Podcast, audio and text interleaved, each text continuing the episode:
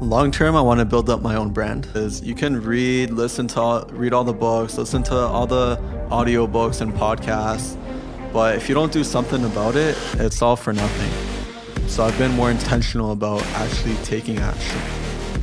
Uh, sometimes you just got to let your mind rest. Like you can't always be going, going, going, because then you're gonna blow up. You're not gonna be at peak performance. Sometimes you got to give your brain a rest, your body a rest, and just do nothing and be okay with that. I get mistaken a lot for a hockey guy. he does. You're also rocking the Canada accent, eh? I know, eh? Yeah. I got the hockey legs. I got the flow from Canada. right. On that note, Martin, why don't you uh, tell us a little bit about yourself, who you are, and how you Where do you up- hail from? Yeah. That's a Canadian term. Where do you hail from? Yeah, so from uh, from Toronto, eh? Uh, my parents are from Poland. They came, I believe, in '96. I was born in 2000. Uh, first language was Polish. Didn't learn English until I was about four or five. Uh, born and raised in a suburb of Toronto, and then up until grade 12, um, moved to college out in Thomasville, Georgia, which is about half an hour from Tallahassee, Florida. Um, that was those were some of the best days of my life. Just playing soccer out in the heat. You're wearing a short sleeve in February. It was awesome. And then did a year and a half there. Came back for COVID uh, to Toronto for about eight months. Uh, started looking to transfer schools, and then I ended up in Erie, Pennsylvania at Mercyhurst. So I've been there for two semesters, and then opportunity came to to come to Duluth. Uh, Shannon was gracious to to host, and it's been absolutely incredible. And, and what opportunity was it that brought you to Duluth? Yeah. So what brought me out? The opportunity. Yeah. So I play uh, semi-pro soccer in Duluth. Um, so in the MPSL, so it's basically a summer league um, for college and a bit older players. Uh, we have like a 12 game season, then playoffs, and then then we go back to college. So he was part of the Arrowhead Road Boys. Yeah, the famous Arrowhead Boys of 2021, five of us. Okay. And you, Shannon, housed all of these individuals, correct? Well, I was intending to house two, which was Martin and Pike, Like, because they were going to do because they were going to intern with me. So when when the Duluth FC gets their roster, uh, the coach and the the owner just kind of give me names and data about them, and I look and I say, okay, anybody need an internship? Because if they need an internship, we help them do that and check that box for college, and it's worked out well. and It's been a lot of fun and very enjoyable. And so, kind of identified Martin and Alexander Pike, and Alex, Alex is from Thunder Bay. So the two Canadians, I'm like, yeah, I've never had a Canadian before. I'm like, this will be fun. Um, and then we ended up with a third, Brendan Daly, because he was looking to do some internship stuff with like business, um, organizational psychology type business stuff. So I'm like, okay, I'll take the three. That's fine. And then two other guys ended up uh, sort of orphans, and they were waiting for another house that, long story short, didn't completely happen. So that's when we had the guy from Ireland and the guy from London, who. Uh, so yeah, so we had South Africa, Canada, Canada, London, and Ireland. It was fun. They got along super well. Dang. It was really fun. it was a great combo. Yeah, it was a great combo. So then my two kids really enjoyed all of them. So, um, but Martin's the last man standing. So, how come? Uh, do we want to get into that? Sure. Uh, sure. Okay. Uh, season ended about three weeks ago, uh, middle of July. Uh, so if I went back home, I'd have to quarantine there for two weeks, and then if I would cross the border, I'd have to come back and quarantine at my school for ten days. So basically, I'd be in quarantine for two and a half weeks. So I wouldn't be able to work. I'd obviously be locked up inside. Um, so I decided just to stay here, uh, have the opportunity to earn some money, keep training, and live more a bit more of a free life. So, so yeah. And last three weeks have been absolutely incredible. I've been working and training really. Um, so yeah. Okay. And so now that your season has ended here and you are headed back to college, correct? Yep. And soccer career there? Yeah, so I play D2 soccer at Mercyhurst. Um, going into my fourth year, but because of COVID, I have another two seasons Uh, so we're playing in the fall. We have a very good team. It's exciting. Uh, coach is good. He's brought in a lot of good players. We have a lot of good players. So I'm excited. I'm really looking forward to it.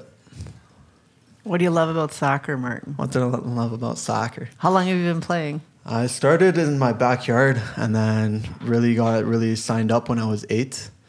Uh, played for about three years, took about a year off, and then in elementary school, um, there was a bunch of Ukrainian kids, a bunch of Ukrainian guys, um, and they all played for this one Ukrainian team. And me being Polish, they're like, "Oh, Martin, you're Polish. Like, don't worry about if you're not Ukrainian. You got to come out. You got to come play. It's gonna be fun." So I'm like, "Okay, you know what? These are like."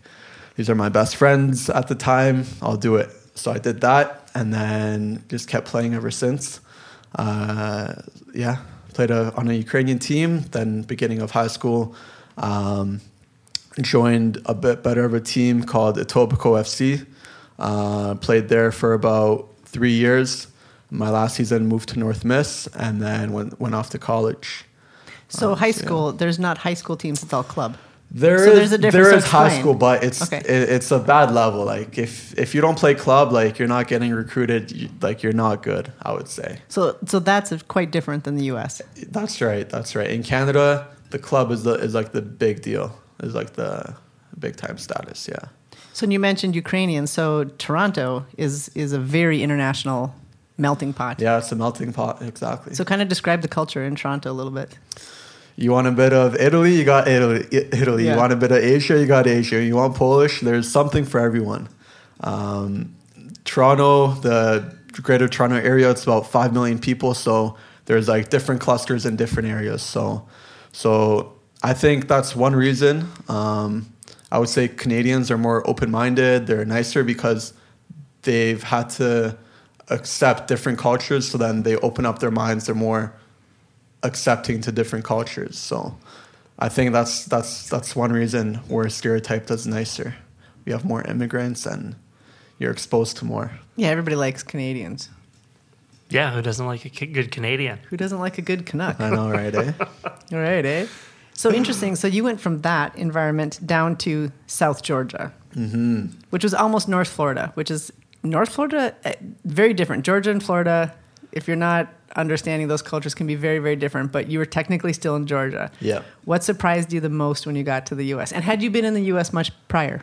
Um, just for tournaments, so really not going out or meeting people except you know if you go to Chipotle or grab some food, you're meeting the whoever's taking your order.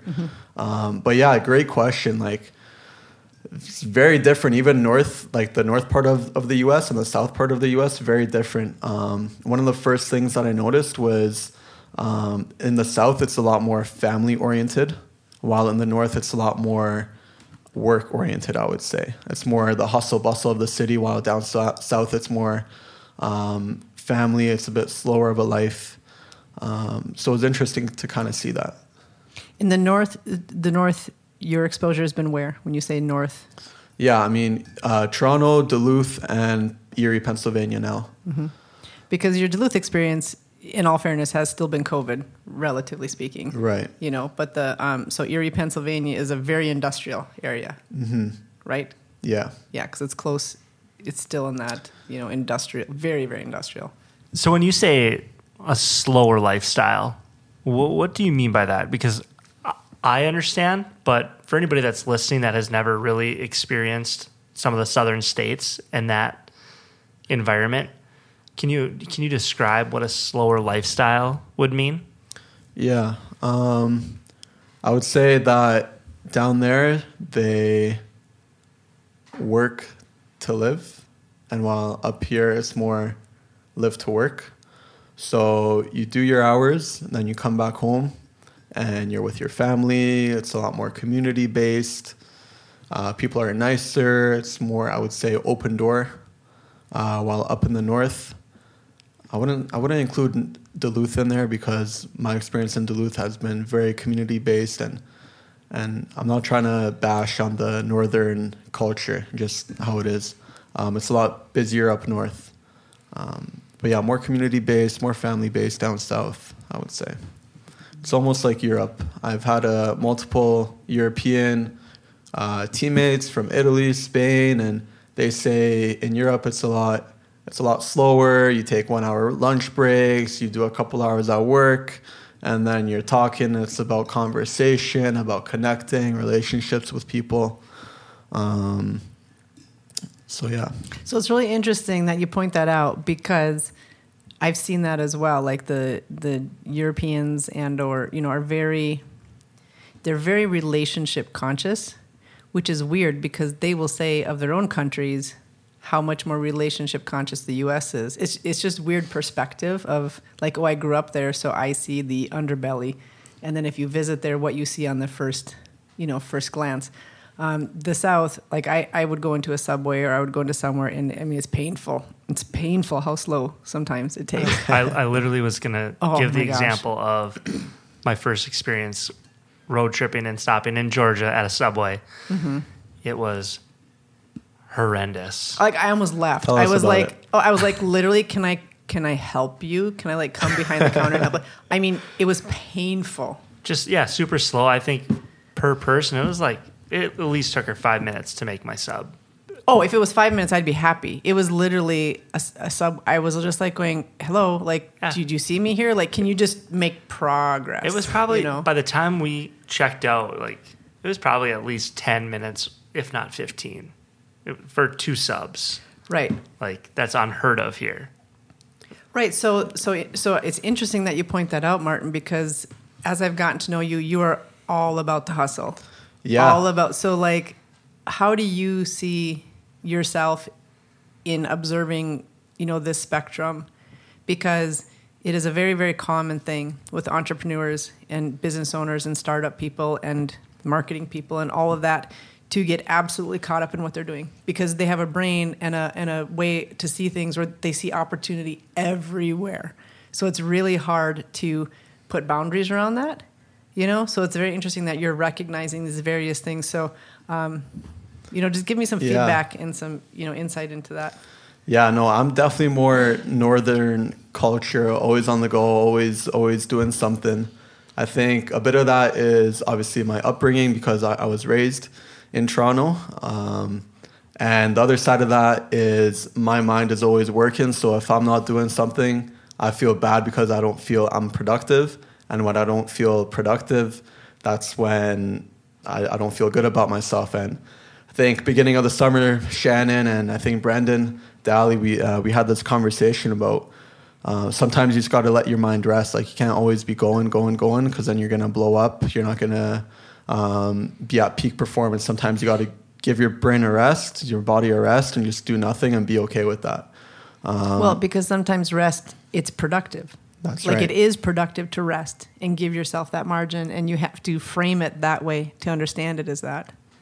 Yeah, so I've been a bit more conscious this summer, I would say, to give myself uh, the breaks and uh, the per- the breaks and the time off that I need, um, just so I can enjoy that consi- that long- uh, longevity. So, so yeah. So an example of this, I'll just I was I just going to ask. Yeah. So an example of this, um, I thought it was very, uh, what's my word? Not intuitive. Uh, it was very insightful that Martin had this, you know, insight of himself because he's been working here at the shop, which has been great. So people like Martin are high performers, you know, and they, they catch on to things really fast and they adapt really quickly. And um, as we've come, you know, through COVID and just, you know, high staff turnover, and a lot of times it's not the fault of the staff, it's just things in their life change really quickly. So then we've been the, you know, recipient of that change. Mm-hmm. So they showed up at a time where we just had some pretty serious gaps. And I was like, well, are you guys game? And they're like, yeah, let's do it. So I'm like, okay, I just threw them in and in beautiful, high performing athletic style, you know, they just got in, they adjusted, they figured it out, and it was awesome. And so as they start, their season starts, Duluth FC season starts, and Martin started off fantastic, and then he had a couple of games in there where it was just like, man, he's just getting in his own head, you know, and it's because he over he's a, a high level thinker, so you can high level think yourself out you know out of performance. Like your performance goes down because you're just thinking through things so much. Mm-hmm.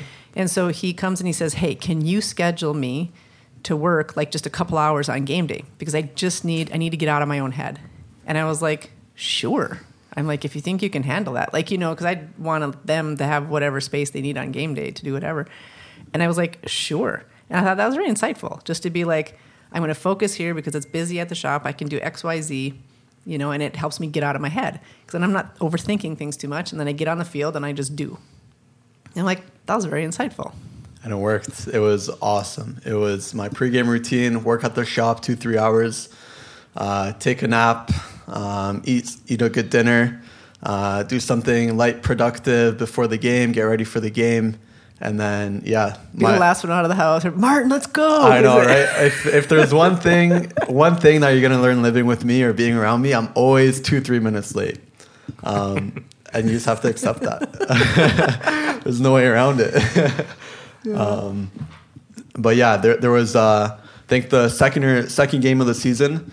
I was just, it was a big game. I was overthinking it so much. I, from the night before to the morning of, bus ride there, I was just thinking, th- thinking, thinking about the game. Um, and I played poorly. I got too much in my own, in my own head. And then I remember sitting at the dinner table with Dahlia and Shannon, and we had that conversation about um, giving yourself a rest. Um, sorry, no, different timelines. Cut. Yeah. Um, well, remember that, having a bad game, and then I'm like, I got to change something. I'm overthinking. I remember talking with uh, my teammate back at Mercier, still in, uh, and he was saying, just, it's football. It's not that important. Get out of your own head. Um, and that kind of like, not, that was like a switch. I'm like, so then the next game, I'm like, I'm not going to think about the game. It's not that important in the grand scheme of things. And what do you know? I play a great game. And ever since then, um, I tried to stay busy, get my mind off it, and, and it worked. Well, because, and we also had the conversation where at the level you're playing at, you have to trust your training. You have to trust that you've gained a high level skill set, at least to a point. You know, you guys aren't professional yet, but you're, st- you're playing at a high level. You've got good skill set. You have to trust that instinct. Mm-hmm. Not like you don't train, not like you don't prepare, not like you, I mean, of course you do those things, but you can over prepare where it chokes Yeah. you out. you when know? it's time to prepare, tr- train, get phys- uh, mentally ready, you do that. Everything else, get your mind off it, trust it, let it soak into your subconscious. Yeah, trust your instincts. you Right. know? And Martin was literally one of my most fun players to watch. And I don't know much about soccer. I'm trying to learn. I'm trying to learn as the years go by, you know. But I understand athletics. I understand strategy. I understand like just you just see what you see, you know. And Martin was so fun to watch with, you know, being a defensive player and just the reactiveness. Like the ball's coming, he just would react and you know he blocks this or blocks that. And I was just like, "Da Martin," you know. I mean, we're just you know. I tried not to be one of those yelling in the stands people, but I couldn't help it. Sometimes we were yelling because you got the goalkeeper, you got the defenders. You got, I mean, they're Right. they're the people who are saving the day, you know. So, Yeah. it's And I think a lot of people will say, "Oh, it's just soccer, you're just kicking the ball around." But I think the lessons that you learn from soccer, the like lessons you learn through soccer, you can tra- transfer that to the everyday life. Like for example, taking the pressure off, not thinking about it. Next, if I after I'm done soccer, I'm doing a sales meeting. Uh, before, if I didn't play soccer, maybe I'd be overthinking it, and then I'd fumble in the sales meeting. Uh, but now that I've learned this lesson, uh, I'll prepare, I'll do my homework, my research, whatever, and then not think about it when it's time to go into the sales meeting. Uh, I'll just perform there. So, Yeah. so yeah. life is a team sport. So back at school, when you're playing soccer, do you feel that school provides you enough of like a like work or enough to get you out of your head prior to games, or did you have a strategy to get out of your head when while you're at school? Yeah, like what's the different environment between now that you've experienced Duluth FC, now going back to Mercyhurst? You know, because not everybody's had this privilege to play, you know, a semi-pro season. So how has that changed you? Okay, so first, uh, the first question. Um, so actually, in, during the spring, I played three games before I got COVID, and then was out for the rest of the year. Um, my first game after COVID, after probably a year and a half, I was a nervous wreck. Why? I, I, I was thinking about it the day before. I made sure I was eating the right foods. I uh, went to get the proper rest, all, all the right stuff, just in preparation for the game. And I got in my own head. the same thing in the morning, visualizing, thinking about the game all day. And then once I got in, I, I was terrible. I, I was I was terrible. You could see I was nervous. I was couldn't make a simple pass, couldn't make a simple kick. Uh, so yeah, I'm glad that I had the opportunity to play semi-pro here, uh, get good minutes, and and really learn more about myself, my preparation. Uh, so yeah, just looking to take these lessons and, and apply them in moving moving into the fall and and uh, I guess my life ahead. What are what are some of those big takeaways that you've had from Duluth? From just we'll talk about just soccer particularly. Yeah, soccer first. My confidence has gone up. Um, playing good minutes, performing well. Uh, second, um, I've learned more about myself. Um, I think my mentality last couple weeks has been the best it's ever been in terms of um, mind over matter. Uh, your mind being able to overcome your body.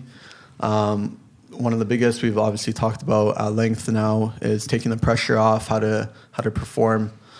Um, but yeah, biggest thing confidence, and I would say how to prepare for games, taking the pressure off. Um, yeah. What about just your overall time in Duluth? Oh, it's been unbelievable. I've been last three weeks. I've just been working labor at the coffee shop. Um, just go go go. Um, and I've been lucky enough to have Shannon as a host family who's been who's basically Duluth LinkedIn who connects me with a- anybody or anything I need. um, so I've been working labor jobs, making good money there. Um, and then I was lucky enough to obviously have these opportunities to make a bit higher paying, uh, more more money. So last three weeks I've all gone into this new car that I bought yesterday. So um, yeah, it's a good feeling, you know, just working hard for something and then reaching that goal. Okay, so we'll tell the story about the car, but first, you said I'm the Duluth LinkedIn, but I'm going to tell you, I'm going to give this kid a lot of credit. Dude puts out a advertisement on Craigslist and just says, "Yo, I'm here if you need stuff."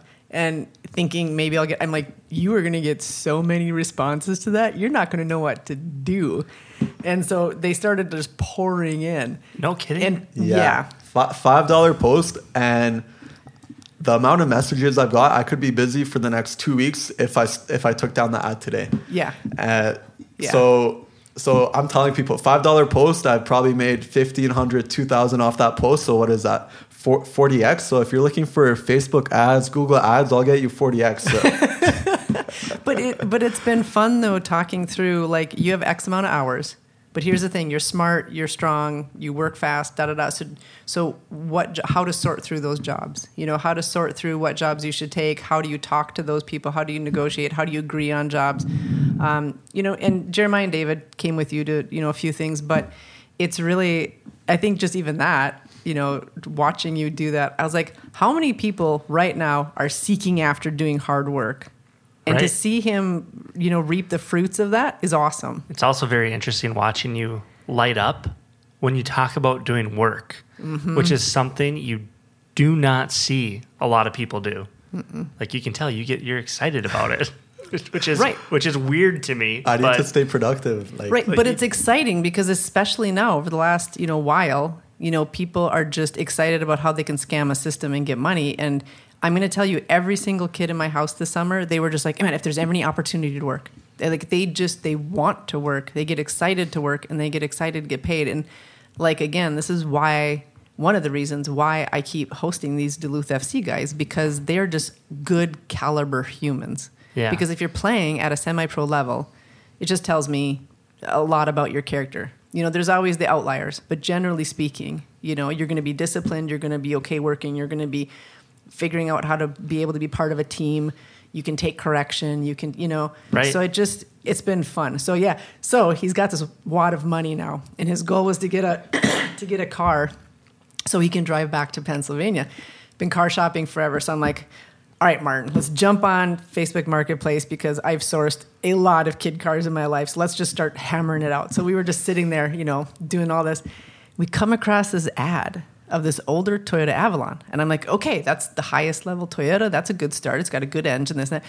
Yeah. This ad was like super detailed. I'm like, dude, perfect. They've replaced everything. And when she first told me about it, Toyota Avalon. Never heard about that in my life. Yeah. Two days later, later, later, Yeah. I'm buying the car. Yeah, right. So we, so I just messaged, and this lady was like, "Ah, my husband knows about it. Can he call you? Because he doesn't do Facebook." We're like, "Sure."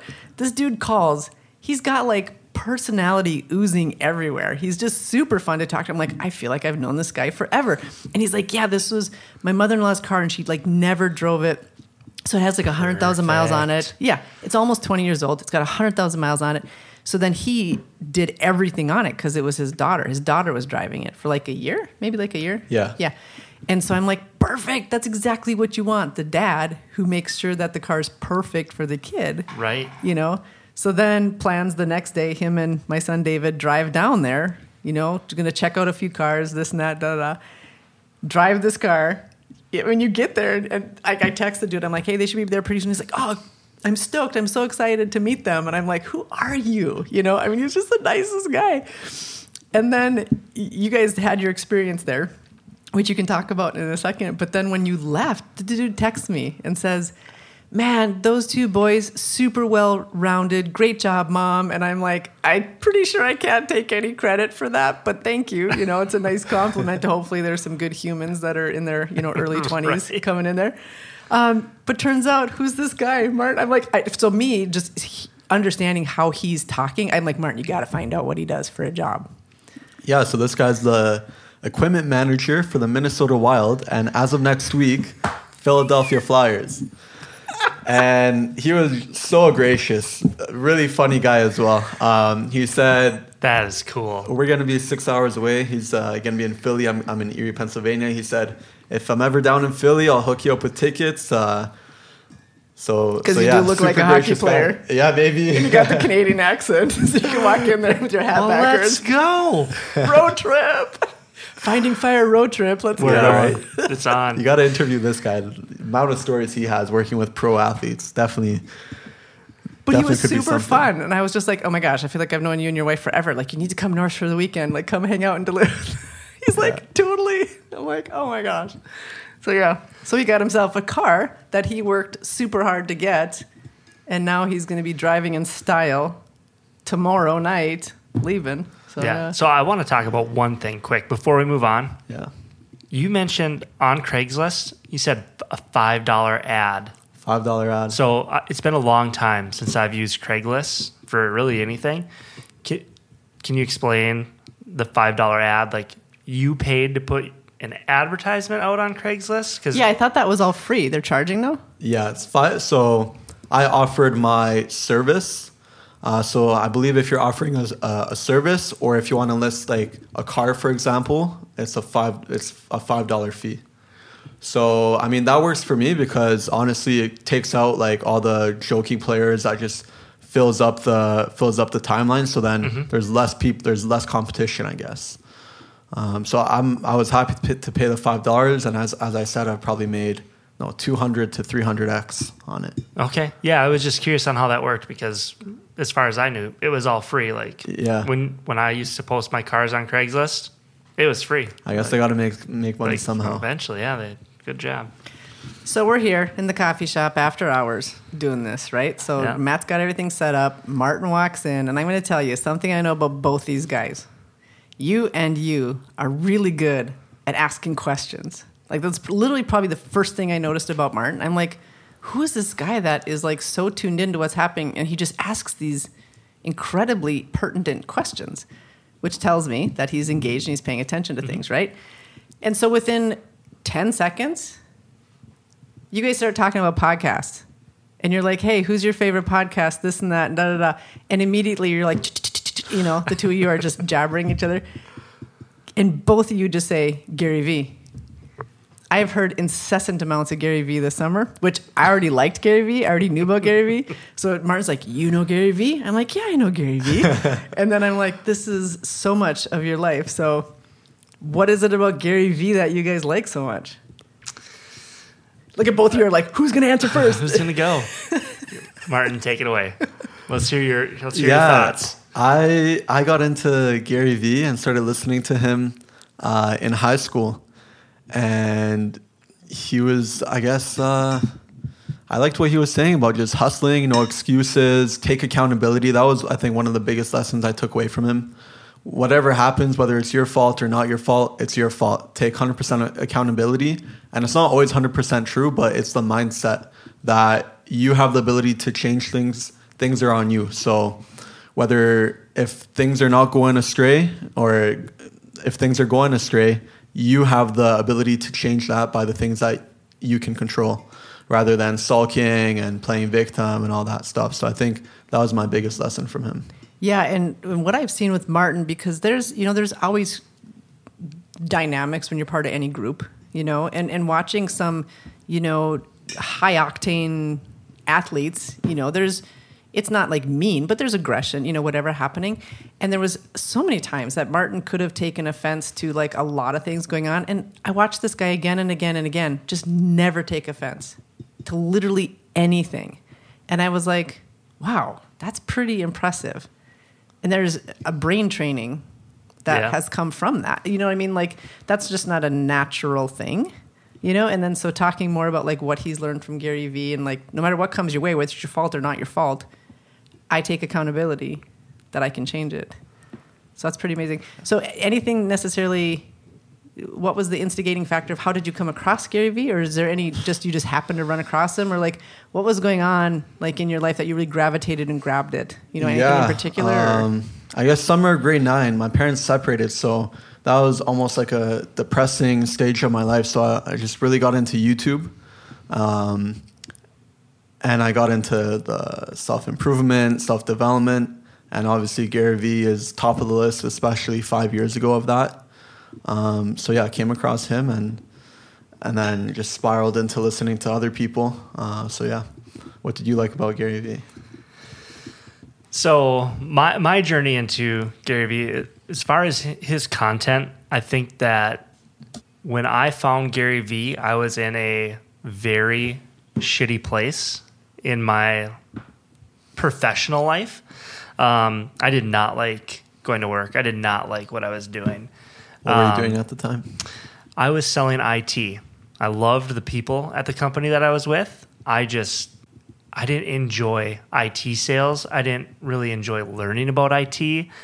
It didn't fire me up. And then you're online and you stumble across this guy that says you should be going out doing whatever the heck you want. Go out and just do it. Stop thinking about it, stop talking about it. And from a, a motivational standpoint, to get me to start looking at other avenues and opportunities of what was out there, he did that for me. So I hadn't listened to a podcast up until two years ago. and, now we're all podcast junkies and now here we are, podcast junkies, and producers. Yeah, pursuing dreams. Yeah, that's awesome. So that's my story of Gary Vee. What's your favorite part about podcasting? I really enjoy like getting to know the individuals that I'm talking to. Like people's stories are super interesting and like just their skill set and their motivation and their intrinsic drive. Like that really interests me. Um, same thing with like as a, a leader in previous roles. Like I'm always fascinated to find out what makes people tick and what motivates them, and in turn how I can get them to be motivated and produce their best results. How about you? You listen to a bunch of podcasts. What's your favorite part about listening to podcasts? Honestly, um, and this may or not may not be true, but I feel like by listening to like business self improvement podcasts, it's feeding that craving of always wanting to improve. Um, something sometimes I'm just listening and I get nothing from it, um, and sometimes there's some real gold nuggets in there. Yeah. So yeah, And I think that's the important thing that people need to realize with podcasts. Like you may listen to a podcast and you need to be able to pull out the one or two things that are going to speak to you because not every podcast is great. Not every Gary Vee thing that I listen to is like, oh my God. But there could be that one piece that you're like, you know what? I need to implement that or try that. Yeah. So, like, as an adult, you need to Well, and here's the thing that I appreciate so much about Gary Vee is the fact that he doesn't really care. Like he doesn't care if you are if he's a big shot. And in fact, he'll even say like, "Listen, I'm I, I'm going away. Like I will dissipate. Like if I die tomorrow, people like probably won't even remember me in a week." Type of thing. Like he has a healthy appreciation for the fact that the goal is not to be a superstar. The goal is not to be an influencer. The goal is not to be like everybody knows my name. Like he's like the anti, you know, Hollywood star, if you want to say. You know, and he doesn't do it to like that's not like necessarily his brand. You know, he doesn't do it to try to be cool. Like he's just like he's he's rubber meets the road. Here's where here's where you know you got your feet on the street, and that's where the hustle is. You know, and I'm just mm-hmm. like, okay, that's cool. It's like hustle and work, not just fake it till you make it thing. Right. You know, and I'm like, okay, I like that. You know, I like that. Yeah, that's also one of the biggest things I've learned probably in the last six months is you can read, listen to, all, read all the books, listen to all the audio books and podcasts, but if you don't do something about it, it's all for nothing. So I've been more intentional about intentional about actually taking action. So, yeah. Yeah, that's so true. And Martin is always saying, "What do you think I could have done better? What do you think I, you know?" And I'm like, "That's that passionate search for self improvement is fantastic." And we've even had some conversations where I'm like, "But that also can become your idol." And you got to be very careful about that. Like both you guys are shaking your heads. It's like everybody who like all of us, I think all of us are the same here sitting at this table where we just genuinely find it super fun to get better at something and to learn about something like it's fun but there's also that you know backhanded weakness you know of that Yeah, there's Yeah. always uh, two sides to everything. Like I have an obsessive uh, personality, so once I dive into something or start something, I go full on for a little bit, and then one thing maybe that's not so good, I don't stay with it, and then it just kind of falls off. Um, so obviously, the good thing about that is you're going 100%, you're going, going, going, you're being productive, you're doing a lot, uh, but then it's harder to stay consistent because you do fall off. Yeah. and what we've learned i feel like matt like as we get older we're not old but um as as you get more mature and wise in business you realize consistency is king Yeah. So you could be mediocre at what you do, but if you are consistent, you will eventually get the results. So if you add that with some dedicated focus Right. along with the consistency, it has no choice but to eventually, you know, pan out unless there's some crazy things you got to be aware of what you're seeing around you, but generally speaking, Yeah. I, I agree 100%. Like, as we're getting more mature, mm-hmm. like life is life is busy.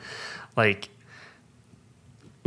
you just have you have to stick with it. You have to keep carving out the time to do it and follow through on what you're going to do and what you set out to do initially. But like like you said, like you could go balls to the wall and boom boom boom boom pump out a hundred pieces of content in a month, and yeah, you could make a a flash in the pan where people are like, "Holy cow, who is this person?" And then if you don't continue to put out that content, you just fall off. Well, I'm gonna, you know what? It's August. Like I just, I really need a vacation right now. I'm gonna take a break. Like, what does that say about you? Like, you, just fall off the map. Mm-hmm. So, I, I, I've turned into a PBS nerd where I just like apparently that's the only thing I watch on TV when I'm sitting there and doing work. And Rachel Hollis, Hollis, Hollis, Yep. yeah, the girl wash your face. So she's on. I'm like, oh, interesting. And she made a statement. She's like, yeah, it was the overnight success that worked hard for 12 years. Yep, like that's what it is, and people don't realize that. So. Yeah. so I Um, see this in Martin a lot, you know. Right. So it's going to be really fun to see where Martin goes and what he does in life, and um, I'll be like, "Yo, he stayed at my house one summer, you know, and he was slinging drinks at Yellow Bike, and you know, it'll be really fun to What's- see Yeah. where he goes." What's your major? I'm doing marketing and finance. Um, so because of the COVID year, um, got another another season to play. So I picked up a second degree. So now I'm doing the marketing and finance. And what is what is the long term goal? So you play soccer, you've played semi professional soccer, you're gonna have a credible degree that you can actually go out and do something with. What do you want to do in uh, let's just call it three to five years? Where do you expect to be or want to be? Entrepreneur. I want to have my own thing. I want to be calling my own shots. I don't like when people tell me what to do. Wait, says the boss sitting right here. Wait a minute, you've been working for me all summer. I know, but you're not very bossy. Like I have an idea, and you're like, "Yeah, Martin, do it." Like I, want, I wanted to give out. I, I listened actually to Gary Vee, he, uh, and he had a and he had the bar guy on. He, he had the bar bar and restaurant guy on. He's excited because he he was like, I'm in on we're going. I know. He's I know, like, right? I'm going to tell you how much of your product I just gave away free. So yeah, here's the story. Here's the story. Here's how I just gave away your money, Shannon. So the bar guy says if a customer comes in for the first time, they have a good experience. The percentage that they come back for the second time is 40%. They come back second time, they have a good experience again. Percentage that they come back again is 40%. They have a good experience the third time. Percentage they come back for a fourth is 70%. So then it's all about how do we get them uh, to, to go from first to second visit and have that higher than a 40%. Well, they're more likely to come back for that second visit if they have an incentive. So I told Shannon, let's let's start giving out free scones. If like if after having a conversation with them, uh, you find out they're they're there for the first time, like let's give them a free scone. yeah, I'm like, great. We can't even keep up with st- scone percentages and or production. You're like giving away free scones. It's funny. I'm like, you know what? Do it. I said, Martin, just do it. So he's like, where's your business card? So I just give him a business cards. I'm like, he's probably giving out dozens of these. Yeah. but I let him do it because why? He engages people. And people have took notice. I'm like, dude, you know, if things bust out of college, you're welcome to come back here. So no, yes, I gave him free reign. I'm like, okay, go ahead. So here's what he does. Yeah, so I start conversations with people. I find out they're there for the first time. I take the little business card, as business as you can get, and I take my black marker and I write free scone. And then he the- signs his initials. And so then at least, like when they come in, it's not like some random person who just. And then one guy that uh, one thing that the guy said was make it personable, make them feel special. So by writing it in front of them, it doesn't feel like they're just another one that walked in through the door. It feels like there's someone special because you're you're doing that for them. So then hopefully um, they come back more. but going back how, how this started, uh, Shannon just like I'm giving out her product, but she let me have the reins and she let me execute my idea, and that's where I thrive. Where um, I have the autonomy to make my own decisions. So as entrepreneur, um, I think I can do that.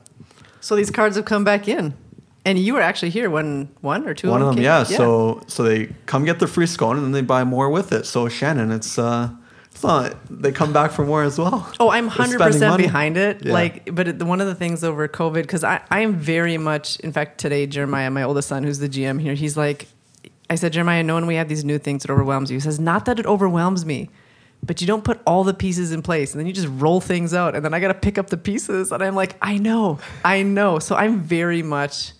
So when I see Martin, I'm like, oh my gosh, it's the 22 version, 22 year old version of myself. I just laugh. Um, but I've learned to put restraint on certain things, you know. But when he has these ideas, I'm like, do it. Like, go ahead and just do it and see what happens. And it's been really fun to see how excited he gets about things. So I'm just like, all right, when Yellow Bike, when we do an IPO for Yellow Bike, Martin, I'm going to send him the first text. Yeah, Let's no, I love finding like the how can we get better by one percent. Yeah, I mean, I, I love creative sales and creative marketing. So, good work. Yeah. I, I love it. I thrive on it. It's awesome. you want a, you want a job, Matt? I'll work for you. Perfect. I can pay you in scones. They're And good. coffee. They're good. delicious. Oh, so- they're unbelievable. They make your day. Okay, in fairness, they are super good, and we can't keep up with them. Like we can't keep up with production, so we're trying to solve that problem. Because this is this is the the the curse of the entrepreneur. The curse of the entrepreneur is like there is so much opportunity, but how do you balance the opportunity with the ability to execute? Yeah. And it's real. It's been so hard for me over this last year to hold back on certain things because I know once I take that step forward, I have to maintain. And if you can't maintain, don't start. You know, I mean, in one sense. So I, it's just been really, that's been a dance that's been happening for a couple years now. So, question that you may not have the answer for. Have you thought about what type of business you want to run? long term i want to build up my own brand um, or have have like an own brand and like a product uh, where you're kind of known for that brand product kind of ish Uh, right now, uh, last year I started a small marketing agency um, with one of my friends from back home. He was one of my old bosses, and then we kind of hit it off and started a marketing agency. Um, so that's very service based, but long term, I see myself having a product. And, and Based you run business. this agency while you're in school? Yeah, um, Okay. doing as much as I can. Probably could be doing more. Should be doing more. Um, What? it, it's tough. Okay. What what motivates you to do that? Like Most kids are playing video games during their downtime, and you're like on your computer over at the table. And I'm like, "What are you doing?" Oh, I'm talking to the guy because we've got this salon. And where is it? Uh, Toronto. In Toronto that we're doing marketing for. So we're, you know, and then he's asking me questions about this, that, da, da, da. I'm like going. Kids are usually in their room playing video games, and here's him. Yeah, I I mean, I'm just curious. Like, I I worked two jobs during college. You know, I was I was a server and was slinging some sunglasses at Sunglass Hut and did the school thing. But like to start your own marketing agency, like that's like it's a pretty big step. While you have a full plate of soccer and school.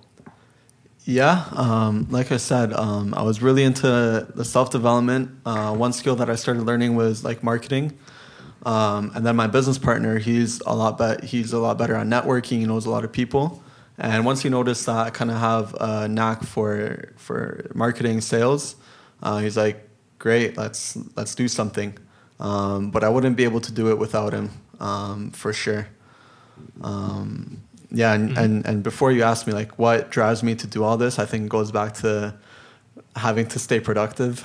Um, so obviously, when we first started it, I was all in with the obsessive mentality. Uh, this summer, if I'm being honest, I've kind of fallen off um, in terms of with the business. I think that's my phone. Oh, is it your mom? Mom's calling. Oh my gosh, answer it. She's called me like seven times. Oh my gosh. Answer, answer. Okay, so perfect segue because mom's calling. Okay. You're from a Polish family. Like legit, mom calls and you're not speaking English. You're speaking Polish Yeah. to your mom and your dad. So I'm Polish. I'm a Tansky. And I was like, You're Polish? Can your mom please teach me how to make pierogies? I don't know what that is. What? What? What? No. A what? Pierogi. A pir- pierogi? It's like a smaller empanada, but better. but better. So here we're uh, we're rolling out. We're you know talking to mom. She's you know on speaker and you know he's mixing the dough and this and that. We made pierogies, and they were, well, I busted a few out boiling them. You know whatever. But anyway, they ended up really good. And here's the thing. That was a great meal. That was a great meal. So I packaged them up. I walked three doors down to where my parents live. So my dad, you know, he's he's Polish like that. His his mother was from uh, Sweden, and the and the dad was Polish, and so uh, yeah, he takes a bite because he was kind of like, oh, what are you giving me, whatever, and, and he takes a bite, and I'm not kidding, like his face lit up, and he's like, like this is really good, and my mom tasted, it, she's like, this tastes just like your mother's. So I was like, Yeah, that was I'm like, yeah, I know. We just we nailed it. Boom. Boom. And I was like, you just made the Polish people very happy around here. No Polish jokes included. He doesn't even know Polish jokes. Yeah, I'm not very good at those. Yeah, it's okay. It's good. Cut all that out. Polish jokes is so horribly racist. So Okay. whatever. Anyway, the All Poli- right. the Polish heritage has been really fun. Has been really fun. And his dad, what does your dad do? Uh, he does taping, labor. First Right. thing he could find to make the most money was blue collar, hands on work, and that's what he's been doing. So Martin helped. I said, "Do you know how to do that?" And he's like, "Yeah." So Martin has helped me fix holes in the wall, and there's a nice little one that's a perfect size with skateboard because the skateboard went flying through the wall. So he's been patch. He patched a bunch of holes, which has been fantastic. So yeah. Awesome. That's, I know. m- that's my rent there, patching up holes. so two things. Uh, before you mentioned that you love the creative part of sales, what's one thing that you kind of do or you've kind of done that's that that would be an example of that? So as far as creative sales go, um, I've done a lot of things. Um, I'm going to talk about staffing. Uh, I used to drive a little Kia around that was decked out with an express guy, express staffing, if you ever heard of them. And I would drive all over, knock on 100 doors a week. And there was this one client that I wanted to get into so bad. Um, I think I stopped at least 27 times before I got an in and they actually agreed to a meeting. Um, but I did everything from Okay, don't don't don't skip by that. Literally 27 times? Okay, so how do you visit somebody 27 times and not have them so annoyed that they walk they see you walking through the door and they say get out of here, Matt? you have to provide value. That's my question. What did you like how what did that look like? A couple of things. One, I would bring flyers like, "Hey, here's the economic, you know, report for this area. Here's the unemployment rate. All right, we're sitting at uh, 4.2% or a 3.7%. Like this is unheard of. We have workers like Which is functionally zero for anybody who doesn't understand those numbers. That's a functional zero unemployment. Right. So there's literally in our town with a population of a hundred thousand, you have like two thousand people not working, three thousand people not working. Right. So it's it's hard to find employees at that point in time. So a company that needed employees, like, hey, here's what I'm providing you. Like I'm telling you, like this is what the market is. This is how we work. This is, you know, how we're going to support you in your business. Um, I would make really great friends with gatekeepers. Um, if I saw a gatekeeper, a receptionist, have a Red Bull at her desk or a peach Red Bull, I know that the next time that I walked into that building, I would have a peach Red Bull with me and say, "Hey, I saw that you uh, had one of these last time. Here's a little pick me up. I'm just that. wondering if you can connect me with anybody that can talk to me about X." Um, I've sent People people do not properly respect the power of the front front of the house people. yeah. Those receptionist ladies, they are the gatekeepers, 100%. Yeah, and you can't just go into a building 27 times and say, "Here's my business card," and walk away. Here's my business card. Um, I mean, you got to give give them something to like bite on, right? And this is a small I, I described Duluth as a really really big small town. So you Yeah, can't just right. cold call like that and you have to actually become friends, legitimate friends with people. Yeah. Um, I think the most unique thing I've done is I mailed a two by four out to somebody once. Oh my gosh.